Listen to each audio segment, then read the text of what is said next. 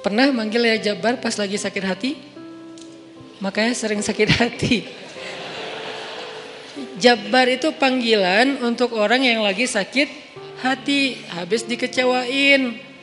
Dikecewain oleh apa? Banyak lah, tergantung circle kehidupan kita ya.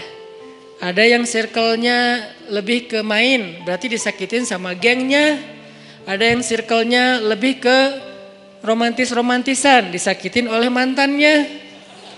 Ada yang circle hidupnya seputar masalah kerja, disakitin oleh vendornya, oleh partnernya, oleh teman bisnisnya. Soal circle family life kita disakiti oleh keluarga, anak, orang tua, pasangan, dan seterusnya gitu kan. Yang jelas ketika kita merasa disakitin, ketika kita merasa kayak dikecewain, panggillah Allah. Sebelum kita memanggil netizen. Kan kita suka manggil netizen dulu ya. Posting, update status, story. Terus storynya tuh curhatnya minta respon lagi tuh. Dengan kasih polling lah. Dengan request lah gitu kan. Eh baiknya gue putusin atau enggak ya request gitu. Semuanya putusin terus dia bingung. Ah gimana ya gimana ya. Nah sebelum kita istisyarah kepada netizen. Karena netizen itu istisyarah bukan istifta, bukan istikharah.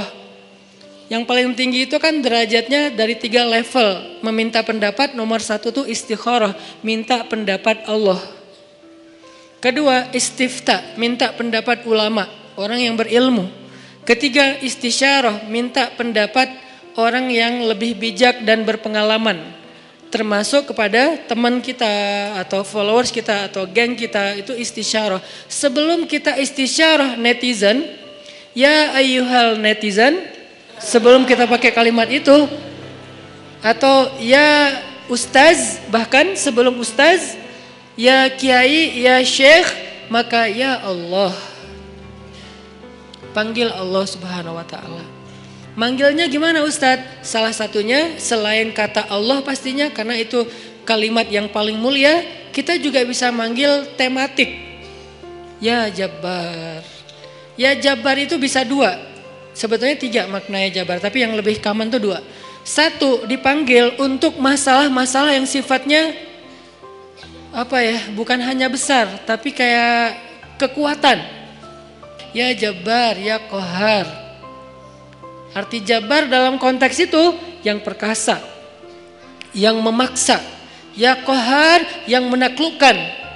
Sehingga dipakailah kalimat jabar, kohar, aziz, kan kata-kata yang nama-nama yang yang apa? Yang perkasa gitu untuk doa-doa yang sifatnya biasanya dipakainya dalam kondisi terzolimi. Ini doa-doa orang yang terzolimi. Kayaknya nggak perlu dihafal juga sih bukan nggak perlu dihafal, nggak perlu dipakai. Kenapa? Berharap kita tidak mendoakan orang yang zolim. Kecuali yang dizolimi dalam urusan agama. Kalau dizolimi urusan pribadi sih, mending jangan menzolimi, mendoakan orang yang menzolimi. Kenapa? Rugi. Mending doain diri sendiri. Ketika kita punya kesempatan doa kita diijabah, jangan kasih doa itu untuk orang lain, rugi. Walaupun bentuknya mendoakan atas keburukan, tetap rugi. Mending kita pakai buat doain diri kita sendiri. Ya Allah saya lagi dizolimin. Mudah-mudahan. Nah gitu kan. Berarti kan kita dapat kebaikan. Ya Jabbar. Itu panggilan orang yang sedang sakit hati. Jadi satu artinya untuk orang yang lagi dizolimi. Satu lagi untuk orang yang lagi hatinya kayak sedih. Kayak disakitin. Nggak sebesar zolim sih. Cuman ya lumayan lah bikin gak bisa tidur, bikin tumbuh jerawat gara-gara itu gitu kan ya. Karena stres, jadi intinya adalah panggil Allah kalau kita lagi sakit hati dan dikecewain.